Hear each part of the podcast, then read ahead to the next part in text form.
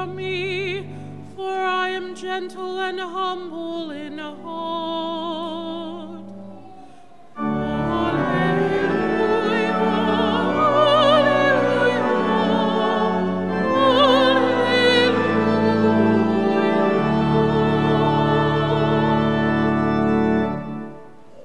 The Holy Gospel according to Luke. Glory to you, O Lord. On one occasion, when Jesus was going to the house of the leader of the Pharisees to eat a meal on the Sabbath, they were watching him closely. When Jesus noticed how the guests chose the places of honor, he told them a parable. When you are invited by someone to a wedding banquet, do not sit down at the place of honor, in case someone might more distinguished than you has been invited by your host, and the host who invited both of you may come and say to you, Give this person your place. And then in disgrace, you would start to take the lowest place. But when you are invited, go and sit down at the lowest place so that when your host comes, he may say to you, Friend, move up higher. Then you will be honored in the presence of all who sit at the table with you. For all who exalt themselves will be humbled, and those who humble themselves will be exalted. Jesus also said to the one who had invited him, When you give a luncheon or a dinner, do not invite your friends or your brothers or your relatives or rich neighbors in case they might invite you in return and you would be repaid. But when you give a banquet, invite the poor, the crippled, the lame, and the blind, and you will be blessed, because they cannot repay you, for you will be repaid at the resurrection of the righteous. The Gospel of the Lord. Praise to you, O Christ. You know, place cards on the table would have been helpful. I appreciate it when I attend a wedding and there are place cards with names on them that tell me where to sit. It's easier than trying to find a table on my own, or worse, the challenge of saving seats for others that I actually want to sit next to me. In today's gospel reading, Jesus is at a dinner party and there are no place cards on the tables. And the Pharisees are watching him closely, perhaps to catch him doing something wrong on the Sabbath. But you see, Jesus is noticing things too, watching guests scramble for the best seats, the seats of honor and status. So he tells them a parable with a strong message to sit in the lowest place so that they may be lifted up. And then he adds, when you throw a party, don't just invite your friends and relatives and rich people.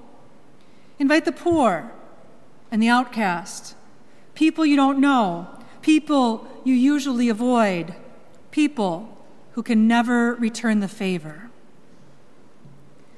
Jesus gives a new vision for the kingdom of God and critiques the social and political practices of that time, when the culture was built on the relationships that would allow some to have honor and status and to climb the ladder, while others remained stuck at the bottom, living in shame.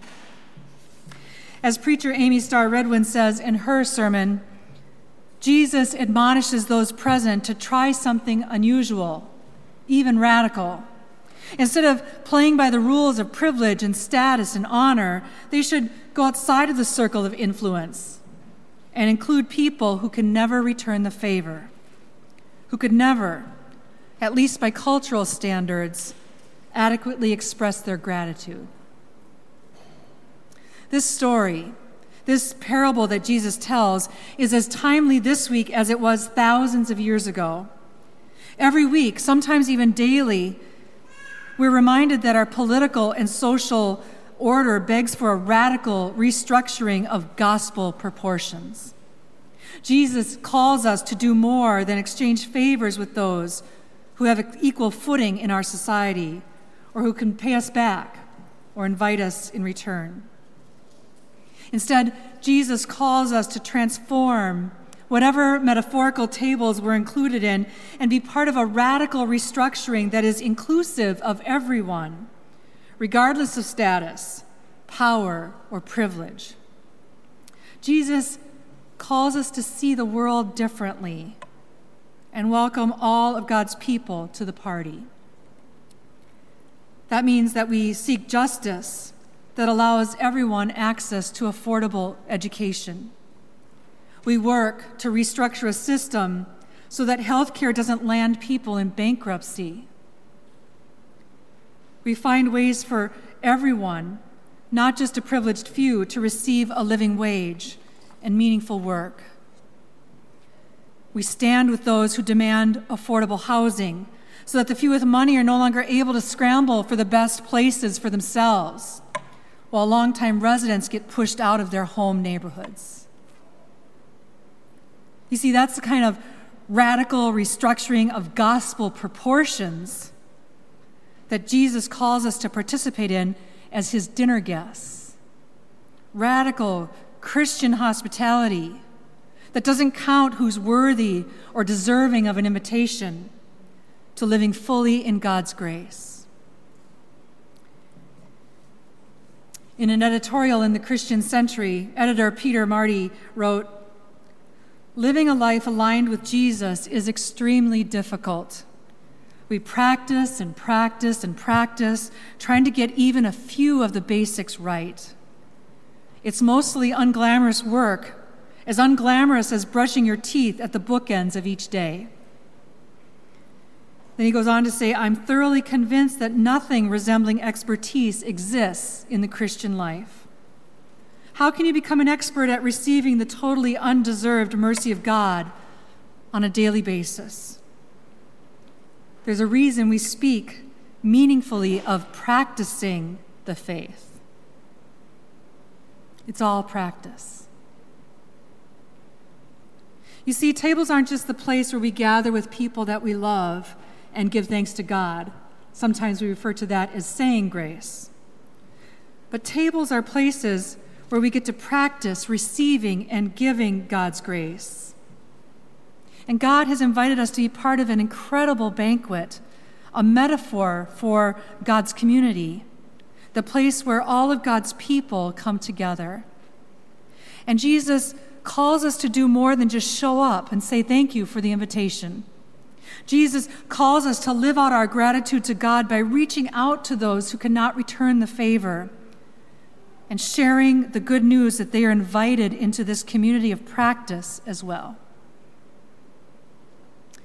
Jesus suggests that the people we need to reach out to are those who are ignored or overlooked. In our time, who might that be? The person of color who is profiled and wrongly arrested and imprisoned. The transgender person terrified of how government policies will impact their life. The people who hold political views so different from our own that it becomes all too easy to see them as less than and other. It might even mean offering grace and forgiveness to someone in your life who doesn't deserve it and who may never do the same for you. According to Jesus, there is always room at God's table, and no one, not one single person, is to be left out of this feast. Inviting other people to join us at God's table means that we must be willing to transform the pyramid of power and privilege into a table where everything is served family style passed around from one person to the next in a continual dance of receiving and giving, of accepting God's gracious gift and then paying it forward. And we practice this dance weekly at the Eucharistic table here, where there are no place cards, no best seats, no vying for who gets honored or welcomed the most. Refreshed and renewed forgiven and freed by this meal, we are sent out into the world to practice the radically inclusive, table transforming love with the whole world. Thanks be to God for this radical invitation. Amen.